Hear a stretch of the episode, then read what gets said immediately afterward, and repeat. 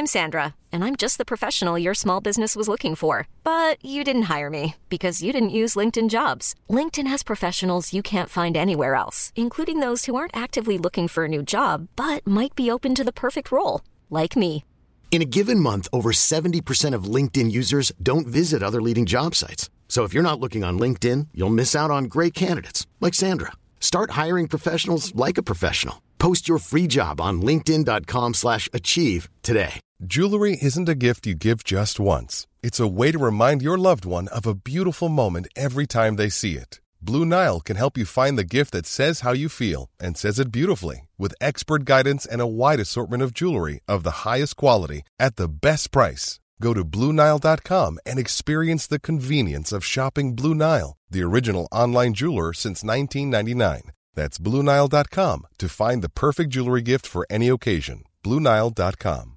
Hey, I'm Ryan Reynolds. At Mint Mobile, we like to do the opposite of what Big Wireless does. They charge you a lot, we charge you a little. So naturally, when they announced they'd be raising their prices due to inflation, we decided to deflate our prices due to not hating you. That's right. We're cutting the price of Mint Unlimited from $30 a month to just $15 a month. Give it a try at mintmobile.com slash switch. $45 upfront for three months plus taxes and fees. Promo rate for new customers for limited time. Unlimited more than 40 gigabytes per month. Slows. Full terms at mintmobile.com. Hello, I'm Gary Mansfield, and welcome to the Mizog Art Podcast, where each week I'll be speaking to a different artist. Now let's begin by banging these bongos.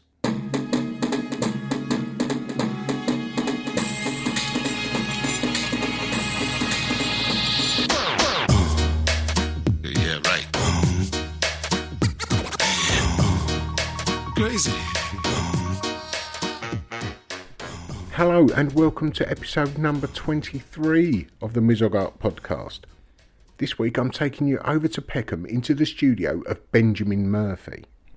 Benjamin produces beautiful, almost seductive drawings using electrical tape as his medium.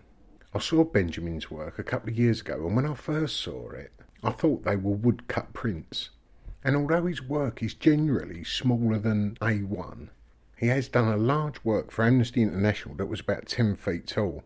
And he took this method several steps further when he produced a portrait that was nine stories high. In this episode, he talks of the Delphian Gallery, which him and Nick Thompson are co directors and co founders. They have got an exhibition on at the moment, but I think it'll just be closing as this podcast comes out. But the Delphian Gallery has got its own Instagram page, so pop over there for more information about up and coming shows. And talking of galleries, Benjamin has got his own room at the Saatchi Gallery at the moment, where not only has he got some framed artworks, he's applied his tape to an entire wall. It's in the same room that Carrie Reichardt and Bob Osborne had their Cash is King show a little while ago. They have a second book coming out, and they've got the great idea of asking different artists to curate a couple of pages. So when I asked Bob and Carrie if they would be part of my face value show, they asked me if I'd curate a couple of pages in their book under the name of face value. Of course, I jumped at the chance. So Lee Ainsworth and I are doing a couple of notes each that will hopefully make it into the second Cash is King book.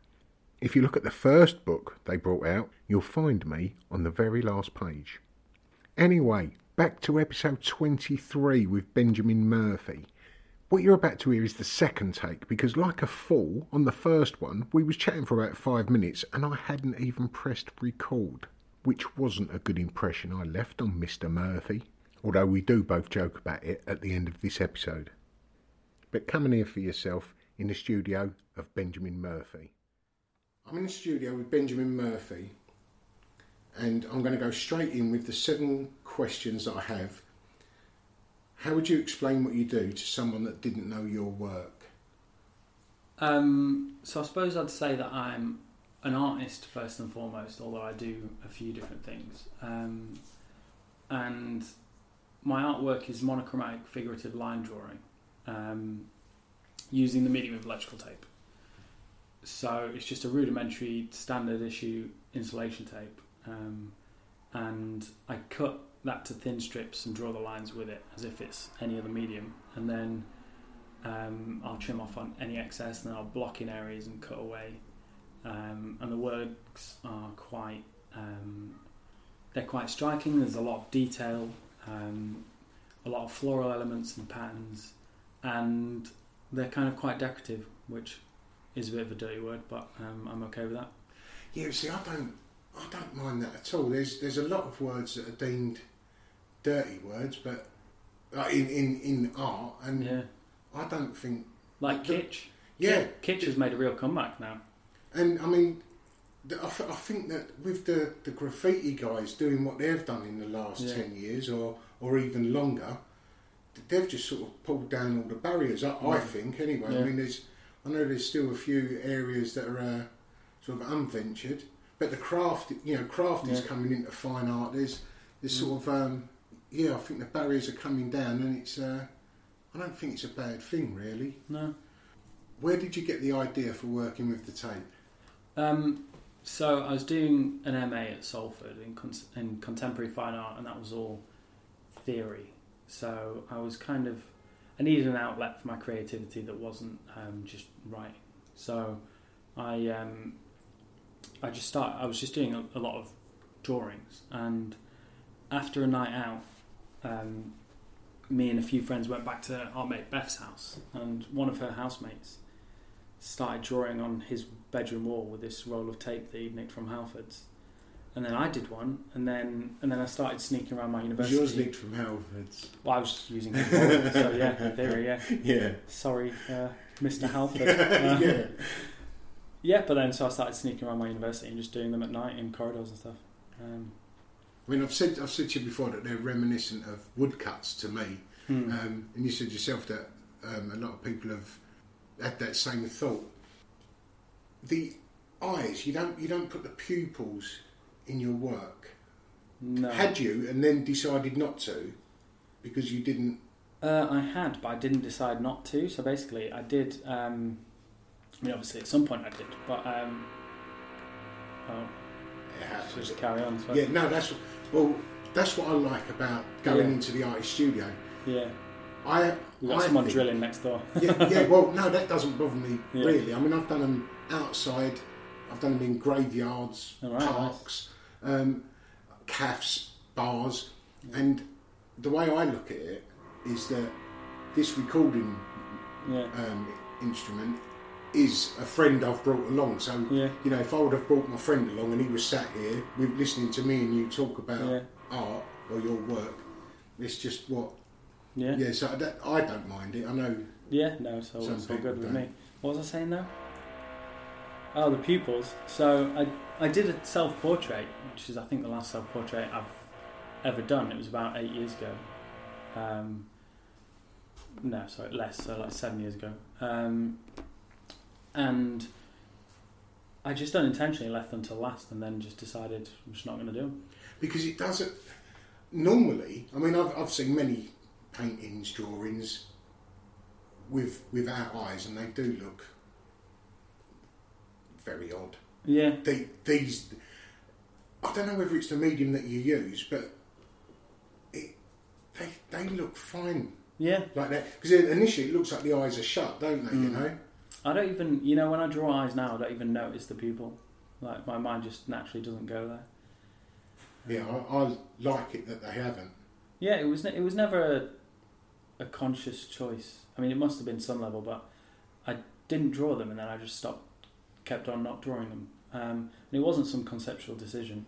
It Hmm. was just, um, it was, it was kind of mindless, really. yeah And there's a lot of theories as to why I don't draw them, and I think that's the interesting part, hearing why people think I don't draw them. Hmm. um, because obviously they're then kind of betraying their own subconscious um, and kind of in, in explaining why they think I don't.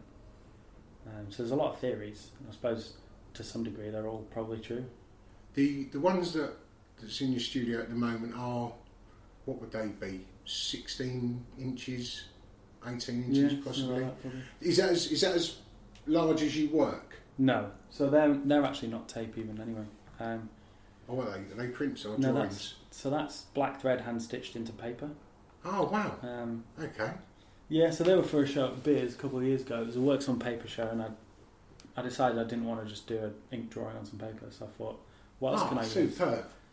and and with the tape and with the woodcuts and stuff, the the line I get is never perfectly fluid, um, and so I picked the stitching paper Oh, because nice. Oh, sorry, sorry. that that replicates the kind of slightly disjointed line. yeah. Um, Oh, that is nice. I like that. so yeah, no, I do do bigger. Um, at the moment, I'm kind of I don't really work in series, but um, the ones I'm doing at the moment or have been doing for last year are all of a similar size. I'm not sure why that is, but. Is it just because that's the, the size that you're comfortable working, do you think? Uh, no, it's actually easier the bigger you go because the tape will bend slightly, but not very much. yeah. Um, I'm not really sure why I do the size that I do at the moment. Um, And uh, it's predominantly figurative. And is it always the female form that you. yeah, yeah. When it, uh, and that was never a conscious choice. It's just something I fell into. But yeah, it is more than more often than not. I mean, you, you say it's not a conscious choice, but have you ever th- thought of doing a male and then thought better of it? Or. Uh, well, I have I have drawn men. Uh, it's not that I don't ever do it. Um, I suppose it's just the fact that I want my artworks to be as beautiful as possible.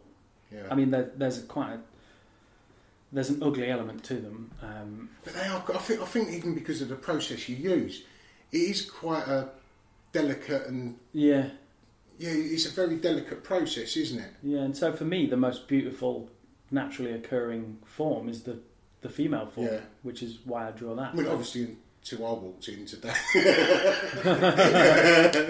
well, yeah. Once I've drawn you, We've run out of tape as far as I mean. Yeah, the, the female form definitely works.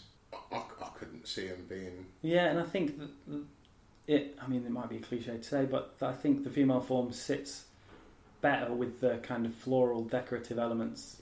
And it is. It That is I- a very, that- a very seductive um, material, or, or the, the method used. The results are very um, seductive. I mean, especially that one we, we just we spoke of earlier, the um, Safe word. safe yeah. word.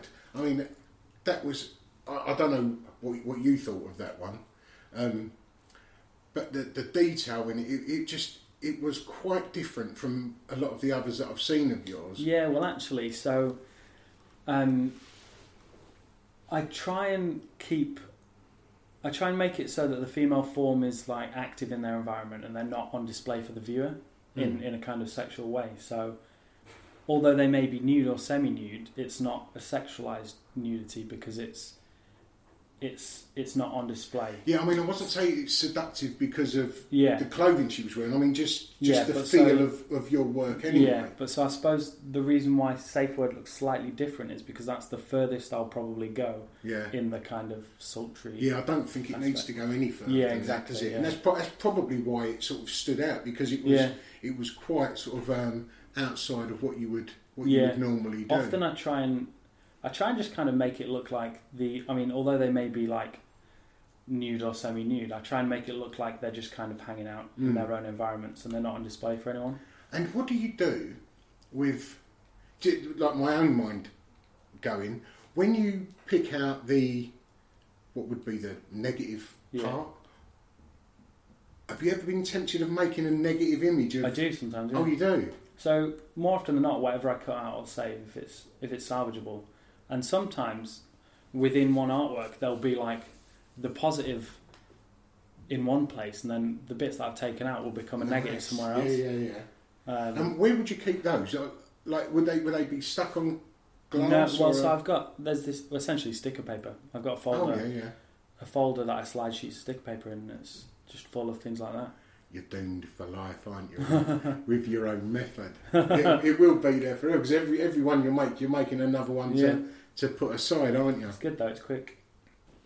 I did I did just mention as well that you've got several different hats that I see you wearing. One being an artist, writer, um, gallery director, lecturer, and podcaster. I know you said that you, you see that the podcast as in, in the same boat as the, the writing. Hmm. When did you first get into the the written side?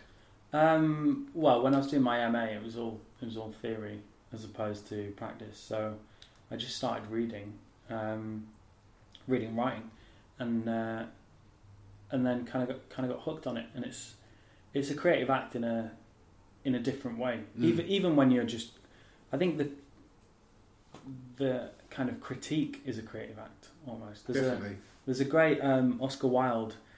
I mean, it's written as if it's a dialogue between two people, but it's actually I think it's just Oscar Wilde just Mm. writing an essay, but then thinly veiling it Yeah.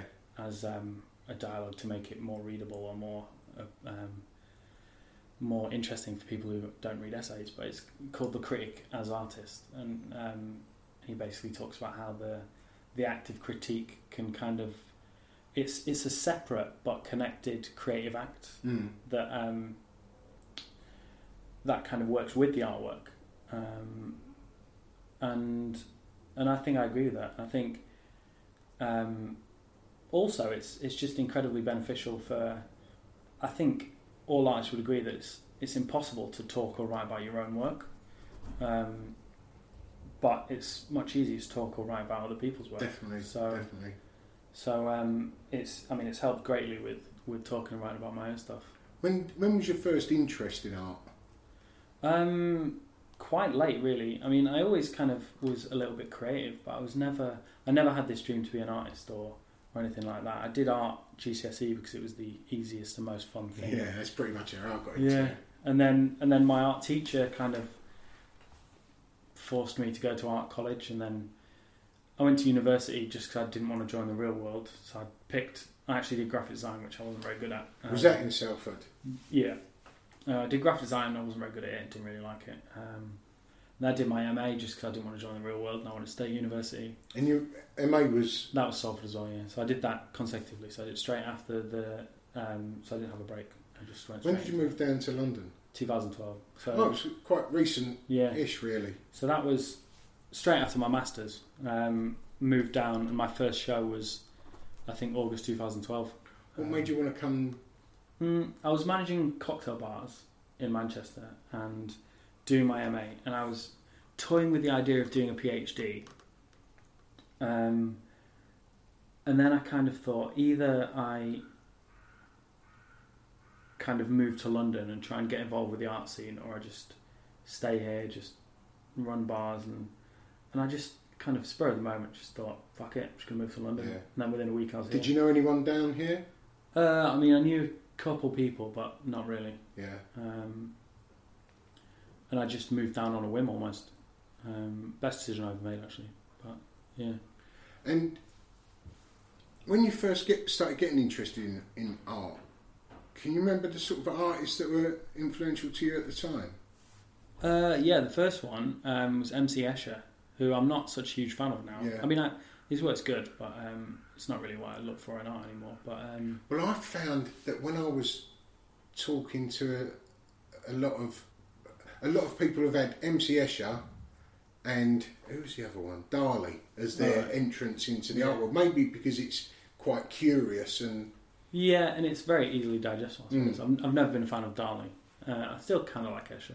Um, but yeah, but that was so when I was doing uh, art at GCSE, I was just I was a bit of a nightmare at school, not in any major way, but um, so my tutor just just made me sit in a in a corridor essentially for um, for about three or four weeks on my own, and um, she put these two bottles on a mirror, two like quite ornate bottles on a mirror, and then I just had to sit there and draw them for I think four weeks.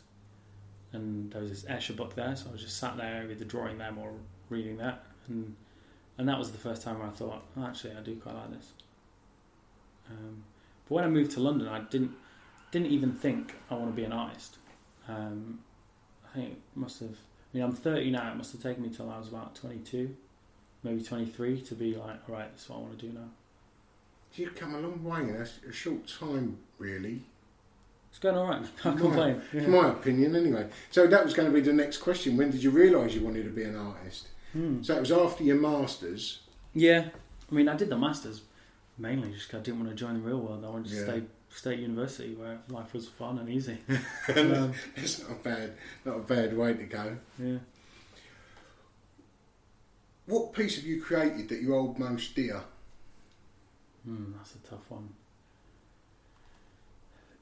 Uh, well, to be honest, if a work of mine is more than a few months old, I kind of hate it. Yeah, Um, just because you pick it apart. If I'm a, I mean, every artist is a perfectionist, but if you look at one of your own works that's a little bit old, you're thinking about things you would do differently and and whatever, and, and your work's already progressed since then. Um, I suppose there's one. There's one that's kind of, I suppose, my most well-known piece that was um, Jealous did a print of it that was then exhibited at the Saatchi. It's Mm. quite like a striking, bold, just a face basically Yeah. surrounded by flowers. It's a portrait of Ophelia from uh, Hamlet, the final scene of Ophelia from Hamlet.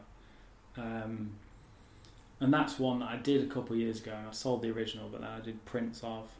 Um, and it's out of everything I've done, it's the one that has lasted the long time without me eventually hating it. yeah. So, So I was, I was speaking to an artist, uh, Mila Alexander, earlier on this week, and she said that when she finishes a painting, she tries to sort of sell it as, as quick as possible because she said she'll sit there in the studio and she will always find a fault in it. Yeah, absolutely. but she won't she won't ignore the fault. She will go and you know, and, and she said that like, even if she's got paintings there that were unsold from a couple of years ago. and Mm. Although her technique has changed now, she'll still go and work on, on the Yeah, other one. see, I can't do that. So once once my piece is done, I set them in a clear resin, so then I can't alter them Yeah. in any way. Um, Maybe I should recommend that to her. hmm. With, with, with that question there, because it is quite a hard one to, to sort of get an answer to sometimes. Yeah, if they, if they wasn't expecting something to happen and something happens on that journey within that artwork, that sometimes becomes their, their sort of Yeah. most treasured piece because it gives them a, a, a new contour to go Yeah. down, you know? I suppose with my work, I'm not sentimental at all, and for me, it's kind of about the process really, rather than it is about the the finished item. So, I mean, once they're done, they're kind of done for me. Mm. So, I mean, my favourite pieces that I've done, I've had no trouble selling, just because I want to kind of get them out of the way, so I've got Do you space put to do a lot ones. of your work into print? No, so I do. Because they are perfect for it, aren't they? I actually don't do prints of any of my tape drawings, or very rarely, because I prefer to do um, an original for the. So, say, do a lino print or a woodcut where you have to create an original, essentially a plate Yeah, that you yeah. then print from. So there's, there's, so the prints are the original yeah, yeah, almost. yeah, yeah, yeah. Um, I don't. I'm not a huge fan of the idea of taking a digital photograph of an image and then making that into a print. Mm. Um, I mean, screen prints are kind of. I mean, there are there are times and places for that kind of print, and screen prints are like one step closer to the kind of hands-on, um, rudimentary, like old style of printing. Um, but yeah, I t- and I tend to do maybe one print a year. Um, anyway, Delphian Gallery. yeah, You started it with Nick Thompson. yeah. How did that come about? Um, so we met in 2012. So, so my first show was 2012, but also my first solo show was 2012. So I moved quickly, I suppose. Um, but so he used to run a magazine that did a feature on me, um, and we just met and we hung out and and we started kind of unofficially curating each other's shows, just because it's it's um, it's always useful to have another pair of eyes, especially one that well, a one that you trust, but b one that um, won't hesitate to give you a very honest opinion on things because it's very easy for people to you ask someone's opinion they're like oh it's great. That's not very useful. Um, and our styles of working is very different he's a photographer. So we started unofficially co-curating each other's shows and we've got very similar interests. And and we both kind of have the um, are of the opinion that curation is is a creative act in itself. Mm. and in a similar way that an artist will use different pigments to create a painting, we approach curation as if we're using different paintings as the medium to create yeah, to yeah, create yeah. the show. So we curated. Well, we did one or two like little shows, like in my studio, for example. um, and and I suppose we we saw that the the kind of paradigm, the kind of standard issue model gallery wasn't really doing it for us. So we just decided we're not seeing the shows we want to be seeing, or or whatever. So let's just do them ourselves. Um, And you've got one coming up soon. What what what date is that? so seventeenth of um, January is um, a two-person show with Kevin Perkins and Igor Moritz, both very early career artists, so very exciting. Um, they've both got very well-established personal voices already, even though they haven't been painting long. well, not necessarily they haven't been painting long, but they haven't been showing long. Um, I mean, unfortunately, this had come out after oh, yeah. after that. Well, check out those two guys anyway. And Um, you've got your own show coming up as well. Hmm. I mean, So me and Nick have a two-person show in San Francisco at Book and Job Gallery, which is curated by Carson Lancaster. Um, so as I say, Nick is a photographer, and I'm what you may call a painter. So this is the first time we fully collaborate on a show. So my works are going to be hung with his works, but we're going to kind of approach it in a in a Delphian style curatorial way. So we're going to hang works on top of each other. We're going to pair works nice. um, and play with how these two fairly disparate styles can will his work interact. be in colour? no black and white. Nice. So he does do colour photography, but um, for this show, makes sense for it to be black and white. Um, but so the the kind of inherent similar similarities and differences are being embraced and played with in the show. Um, so that opens on uh, the seventh of March. Um, yeah. Have you got anywhere where you go for inspiration, or how do you find it? Um, I see. I mean, I see a lot of shows, um, but I suppose the majority of my inspiration comes from literature, um, and in a fairly indirect way. So it's not that um, I'll draw specific imagery from from fiction, but it's that it kind of colours the way I approach a work. Mm.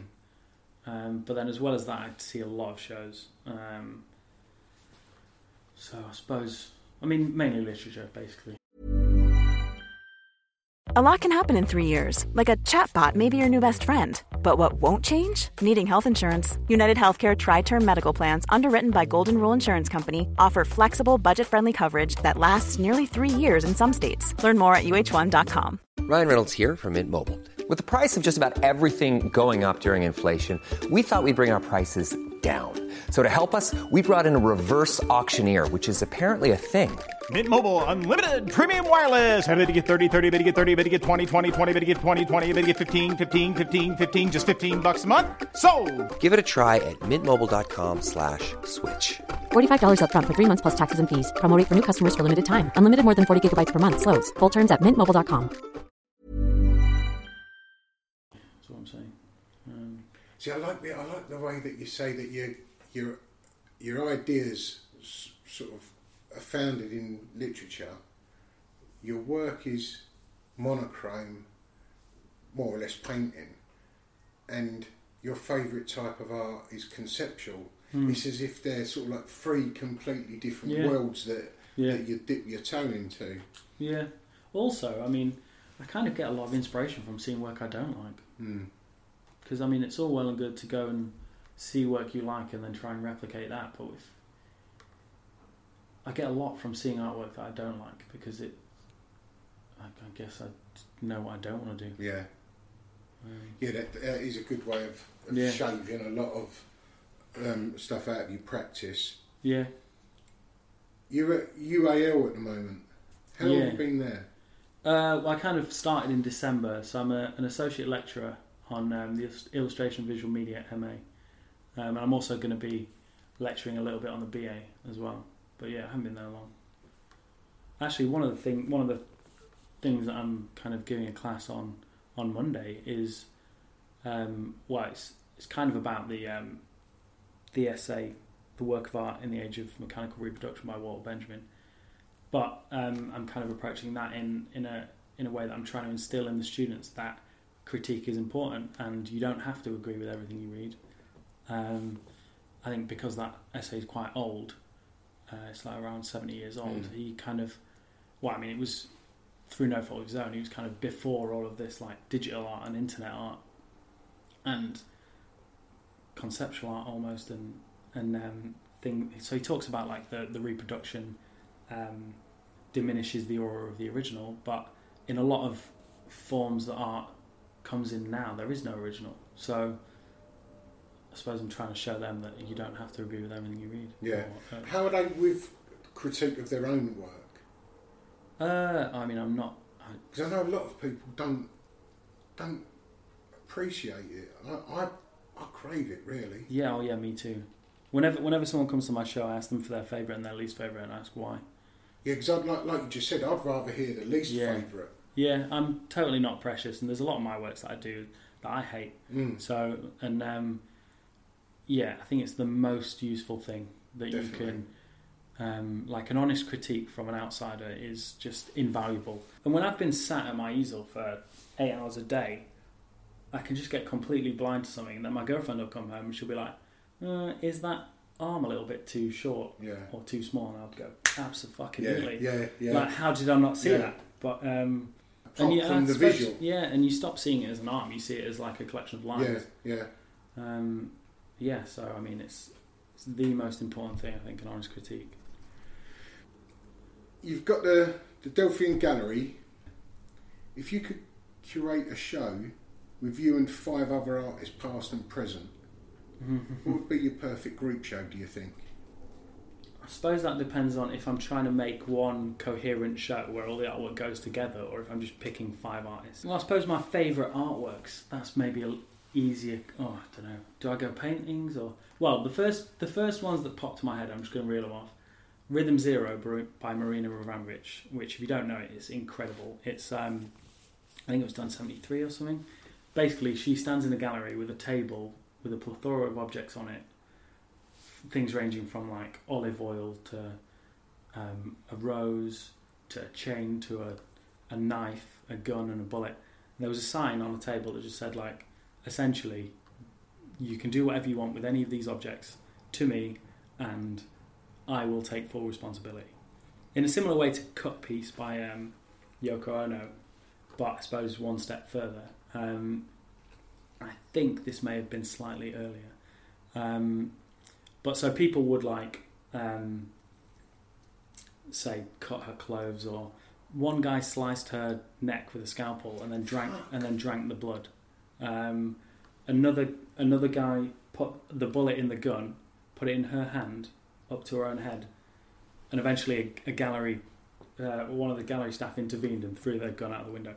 So that's one work that, um, although it's it's horrible, but it, it They could well have thought that it was a dud or a. yeah, yeah. So it's it's the most powerful artwork I can think of. Who was the artist a few years ago who had loads of liquidizers with goldfish in each one? Oh yeah, And he, he said that they're all live, Yeah. and if you want to get rid of a fish, you can just press the button. yeah. I can't remember. And someone pressed That the is button, great. and then it caused yeah, it caused up. I think he was a German artist. I think. yeah. But yeah, that kind of thing I think is like. I mean, I don't necessarily like these artworks, but they're It's They just a complete grip shift you, don't of they? power. Yeah. yeah. and and Rhythm Zero is something that I just can't help but think about all the time. Um, another one is well, what else pops to mind? Um, Four Three Three by John Cage. I've never actually seen that performed, I think something is lost um, every time it's done almost. But basically, it's um, a composition, a musical composition, and, and I think it'll never be as powerful as it once was, or as it was the first time it was performed. But basically, um, a pianist or an orchestra just sit there in silence, and the music is the awkward shuffling and the and the Oh, audience going, nice. "What's going on?" That is Yeah. the composition. I like that. Um, it's different now that everybody knows that that's what the piece is because Yeah. then it's the awkwardness is lost. See, But- that's very similar to the who was it who had the the police officers all stood up? Was it Gillian Wearing? I don't know what you mean. Oh, they had, they had a they was going to take a portrait of maybe I don't know what it was like forty police officers all Alright. stood on. Um, there was like some on the floor, some on a bench. I don't know, maybe two feet up, and then, so Mm. there's three tiers of police Oh, officers, all getting ready to take this photo. And she just had them all. She she asked them all to pose for this photo, and then just left it for like twenty minutes or something. Oh wow. And you could, and then, but the artwork started when she said, "Okay, that's it, thank you." Yeah. And then she just left it recording. Yeah. And it was the disgruntled officers at the end who were sort of effing Yeah, and blind out of having to waste their time. Sorry, to, to, to That's all right. interrupt. Um, what else? Uh, Santiago Sierra's work is something. So, like, say Marina Abramović, I've written about that piece a few times, and Santiago Sierra is another one where he basically will exploit people for like minimum wage or, or less, and then present that as an artwork. And it's obviously that's heinous and horrible. Yeah. but it illustrates. I mean, he's not making he's not making a direct didactic comment on that. He's just exposing that. He's just doing it. Um, and then that question, he then places that question in our minds when we see that, when we see someone being exploited. So, say one of them, he hires um, migrant workers to just stand under cardboard boxes for like nine to five in a gallery. And I mean, I've never seen that in the flesh, but I'd imagine when you go there and you see this box and you know there's someone stood in it, you can't help but feel for that person in the box. And it's, they, it's is, the, horrible. is the box covering them to the floor? yeah, yeah. It's like a, a refrigerator box. Yeah. Um, but that highlights to you in the most like powerful way how people are exploited like that every day, just Well, by just by being paid minimum wage. it do- is shifting the exploitation in some some Yeah. respects because although he's he's paying them to stand in that box for several you know Yeah. uh, several pence an, an hour, you're a party to it by Yeah. going to watch it. Yeah, and, and that brings to the forefront in any viewer's mind how that same thing. So one one thing that I interviewed um, Santiago a few years ago. One thing, although not in an interview with me, one thing he did say was um, that. So one of his artworks, I think he was talking about this one. There was he bricked up a gallery worker inside a room for three days, and there was only one brick missing, so they could pass him food. Um, and someone said like, "How can you do this?" No, it wasn't actually. Sorry, it was something else. So it was, it might have been the um, the cardboard boxes thing or or something. But basically, there was people in a gallery doing some very menial tasks, nine to five, and um, and someone said, "How can you do this? This is horrible." Um, and he said, "Well, I'm paying them minimum wage, and you see, there's a security guard sat down there." Doing Yeah. exact well, stood down Yeah. there doing exactly the same thing for the same pay, but he has to stand up, um, and yet you're not complaining about that. So he highlights to people things that are going on everywhere around Yeah, them they yeah. don't see. Um, so he's another artist that just really like I think about all the time, and I mean I essentially hate his work, Yeah. but it's, But it's, so yeah, powerful. it's that it, Yeah. it's that power. Yeah. I mean, it's because hate, like we were saying earlier about Yeah. work you dislike, it's more powerful Yeah. than a work you do like. Absolutely, You know? yeah, yeah. It makes me very uncomfortable to think of his works, but it's. I think that's kind of what I was about. I mean, I'm trying to refine a piece at the moment, an idea that I had for you saying about going into a gallery. I was looking at um, making a cell inside Alright. a gallery Yeah. for a, for a week. To, I mean, the, the trouble I'm having is trying to be able to be in a, Yeah. a place 24 hours a day for, Yeah. for seven days. But me being in a, a prison cell in a gallery, there would be information outside saying about what I'd done and a Mm. little bit of history about me. I'm looking at having sort of like tick boxes or, or something of, of how I should be treated Yeah. the following day. Should I have free hot meals? Should they be nice meals or Oh, that's sort of, nice. It's like the Stanford Prison Experiment. yeah, yeah, Yeah. very similar to that.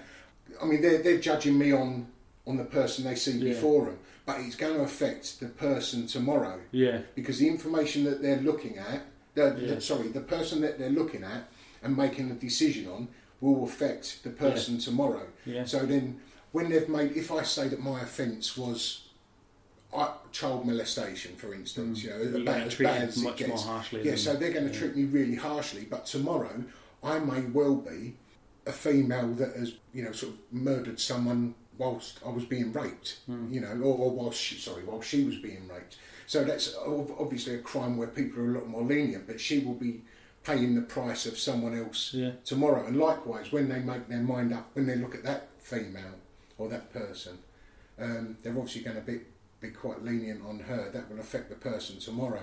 Yeah. And as I say, that's only in early stages at the moment. That's that's the basis of it. Hmm. But um, yeah, trying to be in a gallery for 24 hours a day Yeah. is is the obstacle I'm I'm finding. Well, it's doable. I'm I'm sure it is. I, I'm sorry, I'm talking about me. Another thing that pops to mind, although I'm not sure I'd call it one of my favourite artworks, but just going on what you just mentioned, uh, I can't remember the artist or the institution, but basically there's I think a female artist. She she was asked to do a, a show by a big institution style gallery, not in this country, and um, she said, "What's the budget?" And they gave her a budget that um, was slightly more than basically the running costs of the gallery for a month. So she basically said, "Use that money. Everyone gets the day off." Oh, Everyone gets the month off. Sorry. Nice. So the gallery was closed for a month. Like all the everyone, all the office staff, Yeah. everything. They just had a month off, but they didn't. So basically, people came to see the exhibition, but the exhibition was that the door was locked, Yeah, and there was a sign on it saying we're closed for a month. excellent. And Yeah, I wonder how many people would have gone just to see that. I think Or I probably would. I probably would have done. I mean, knowing that the the door was going to be closed and I wasn't going to get in, but So what would that have been classed? Would that have been classed as a performance? Do you think? I don't know. Uh, Yeah, I don't know. Uh, an intervention, maybe. I like the idea of that. Mm, yeah. Yeah, I do like playing with judgments and like like you were saying there, the, the guy in the room highlighting, Yeah. putting a parallel up. Yeah, it's it's hard for me to get that excited or that kind of captured by a painting. Mm. I mean, I, there's a lot of painting I love, absolutely, but um, the the work that I find most stimulating is conceptual. Yeah, and and the work that I choose to write about is always con- kind of conceptual or. Do you think conceptually? Uh, well, when I'm approaching my own works, I try as much as possible not to think about what I'm doing, which kind of sounds odd, but um, I don't want to kind of intentionally imbue my artworks with any specific or definite meaning. So, like, although obviously I'm drawing a, a certain type of thing in a certain type of way, so obviously it's Is that why you ex- explain them as being decorative? Because you, you try not to put too many visual layers. Um, no, it's not necessarily that. It's just that basically I don't think right. This is what this artwork's going to mean, and then draw that. So I basically draw what just freely comes out of my brain. Um, there's a great quote that I can't remember who it's by. I can't remember who any of these quotes by that I'm saying, but um, basically says like an artwork has as many meanings as it has viewers, and I absolutely agree with that. Yeah. So, and I think that anyone else's um, judgments on what my artwork means is as valid as mine. So I don't think that I have I have the answer to what does one of my works mean any more than anyone else does Yeah, because it means everyone has their own kind of cachet of lived past experience Mm. that influences how they interpret certain things. Yeah, it's, it's, I mean, we, So- all, we all have that in something visual, or you know, we, all read a song in a different way. Uh, Absolutely. So, so I it, kind of try and keep my works as open as I possibly can. I mean, my works come out in a in a certain way, and but that's just kind of the the vocabulary that I, Yeah, that I work with, and that's not something I can necessarily change. But um, I mean, the, the, I I was only, I was talking about this with in, with Mark Wallinger a couple of weeks ago, but the best art experience I ever encountered was eh, it was a bit hard saying it to him, you know, a bit fanboy, but it was Mm. at his show um, at Whitechapel in I think it was two thousand and one, um, called No Man's Land, when he I was still at school then, so I didn't see it. Oh, was this? he had, um, and again, I'm, I'm bad with titles. He had um, a film in the first in one room, and it was of just of him in. Or it wasn't of him. He was in the cab of a circle line train, so Alright. it just done sort Yeah. of uh, an entire lap, you know. Um, the next room was um, his TARDIS. All right. Um, and oh, when he was in the first room, you could hear this um, sort of like orchestral or, or monk type Mm, yeah. music, you know, chanting in, in the background. You go into the next room, and it's the, the music is even louder, the chanting, and um, his TARDIS. It was in a perfectly square room, so you did see people entering the TARDIS, going Yeah. invisible for a few seconds, Yeah. and then coming out the other side. Um, and then the third room was um, an airport arrivals lounge, right. and uh, um, sorry, it was a, a film of an airport Yeah. arrivals lounge, and you're waiting in the lounge, and then all of a sudden the automatic doors open, and very slowly as well, and then people come walking through from their plane holding luggage, and they'll be looking around, and some will be waving like a slow wave, you know. And I saw that whole trio of artworks as hell, purgatory, and heaven. Hell, obviously, being it was underground. Purgatory because they was sort of nowhere. And these ones, and oh, next to these, next to this door was um, just a security guard, but I saw him as uh, Yeah. some Peter Yeah. next to the next to the gates. And I said to Mark, but that, you know, that was the best experience I ever had with it being hell, purgatory, and heaven.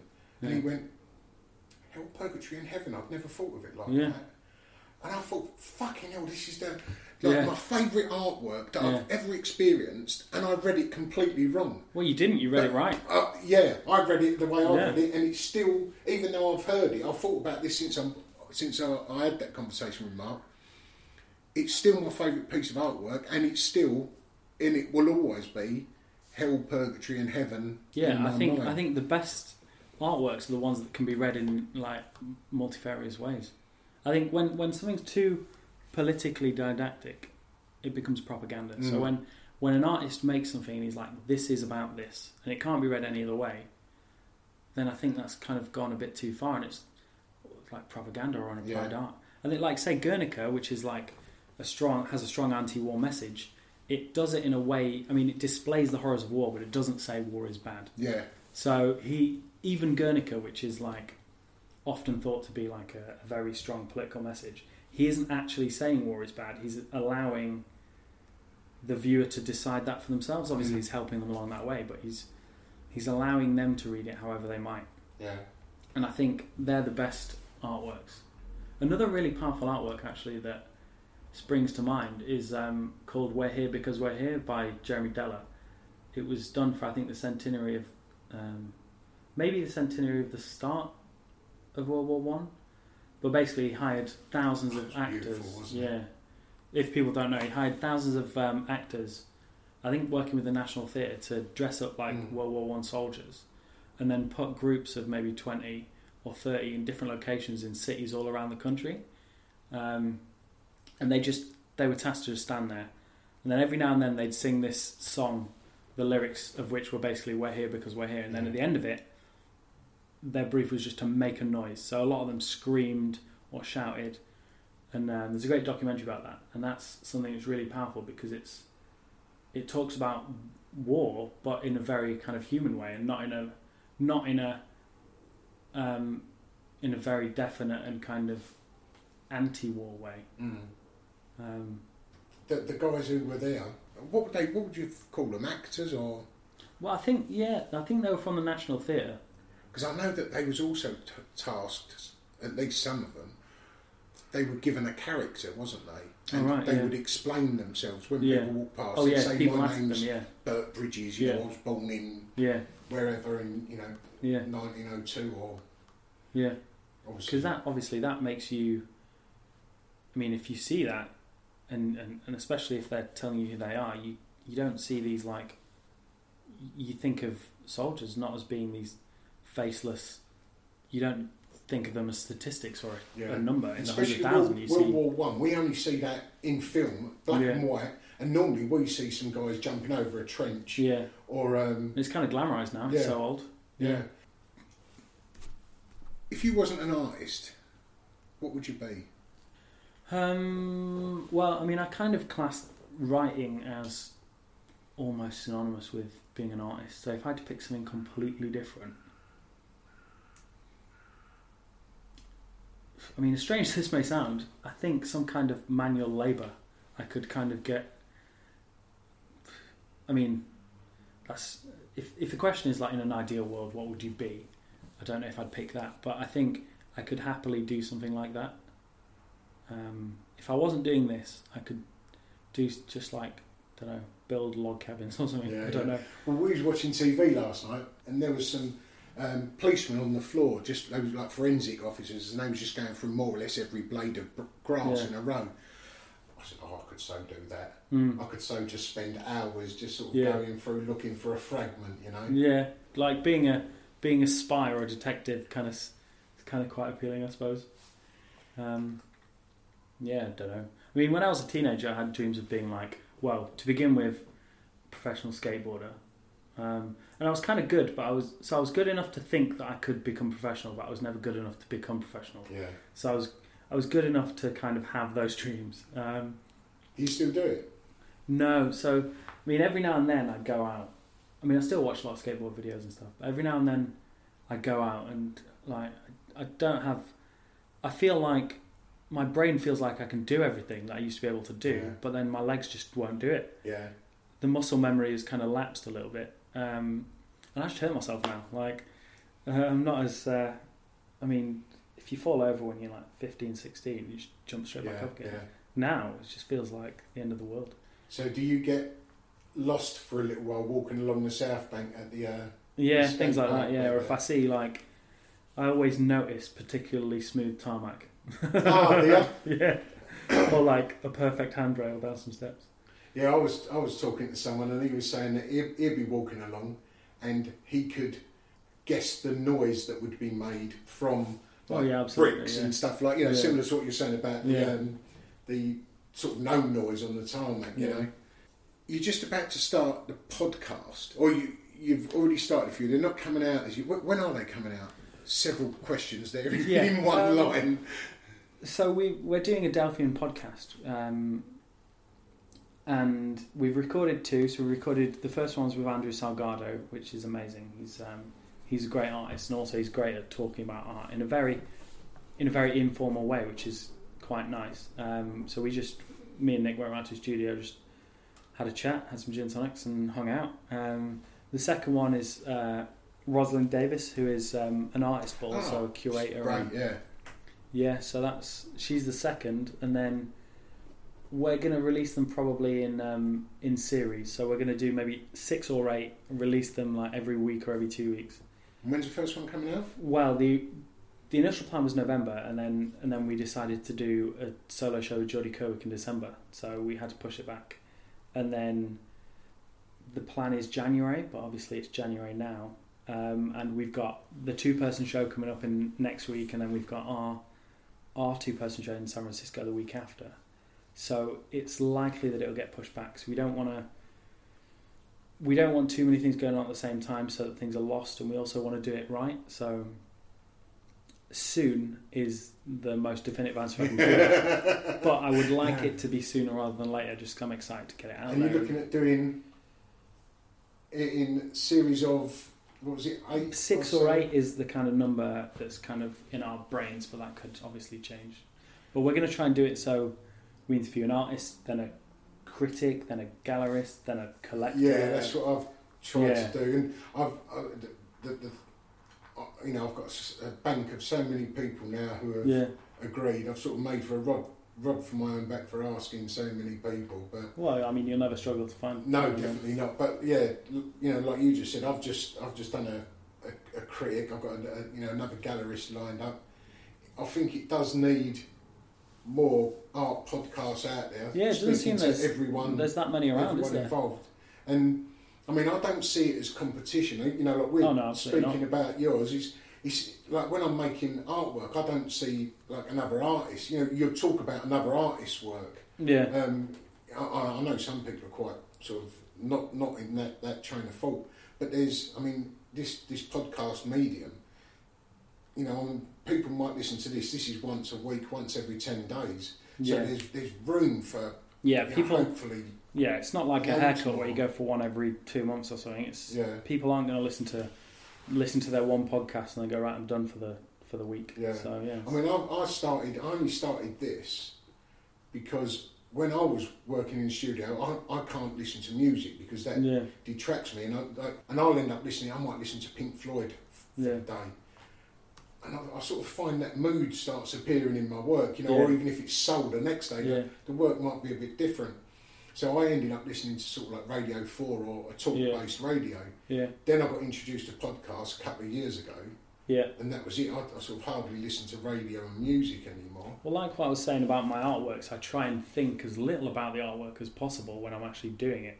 So often I'll have a podcast on, or I'll have a documentary or a film or TV show or Mm. something in the background that I'm kind of half focusing on, so that I can give my mind the space to Yeah. kind of just play around a bit See, with I'm, what you just said that about documentary, I could find that was the best thing. For, if I was indoors painting, Mm.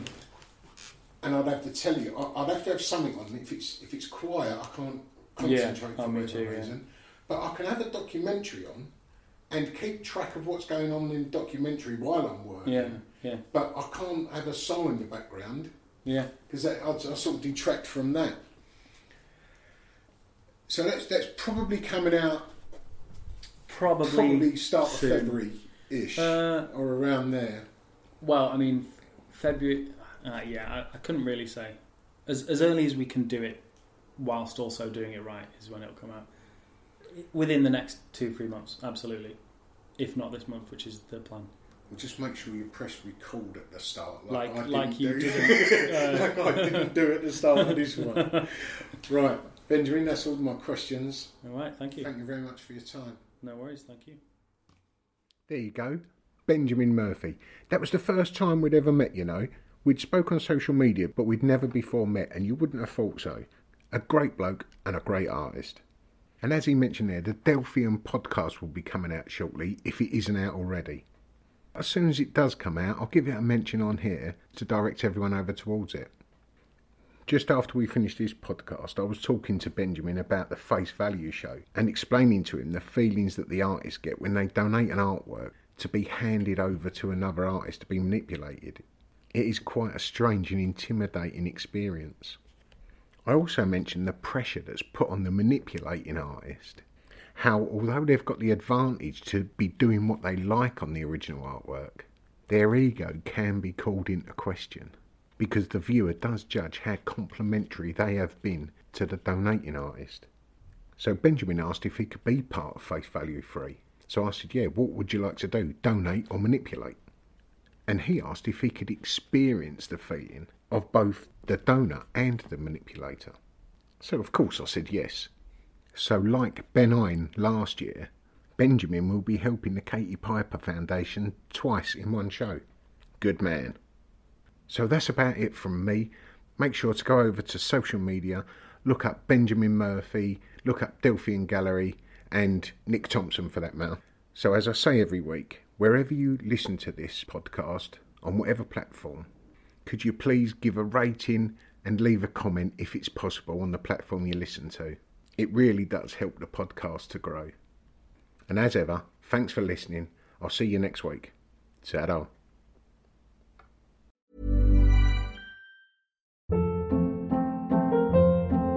Hold up. What was that? Boring. No flavor. That was as bad as those leftovers you ate all week. Keke Palmer here, and it's time to say hello to something fresh and guilt-free. Hello Fresh. Jazz up dinner with pecan-crusted chicken or garlic butter shrimp scampi. Now that's music to my mouth. Hello Fresh. Let's get this dinner party started. Discover all the delicious possibilities at hellofresh.com.